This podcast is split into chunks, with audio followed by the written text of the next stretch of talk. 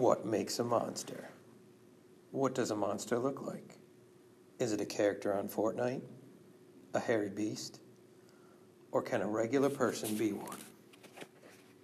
These are the kinds of things that we're going to examine when we look at A Monster by Walter Dean Myers.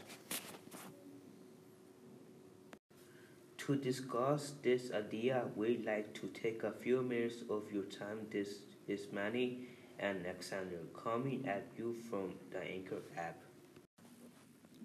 Monster is the story of a 16 year old boy, Steve Harmon, who, in the eyes of many, could be a monster for his alleged involvement in a murder. The book centers on Steve's time in prison and his trial as they try to establish his guilt, and he tries to convince himself that he deserves his freedom.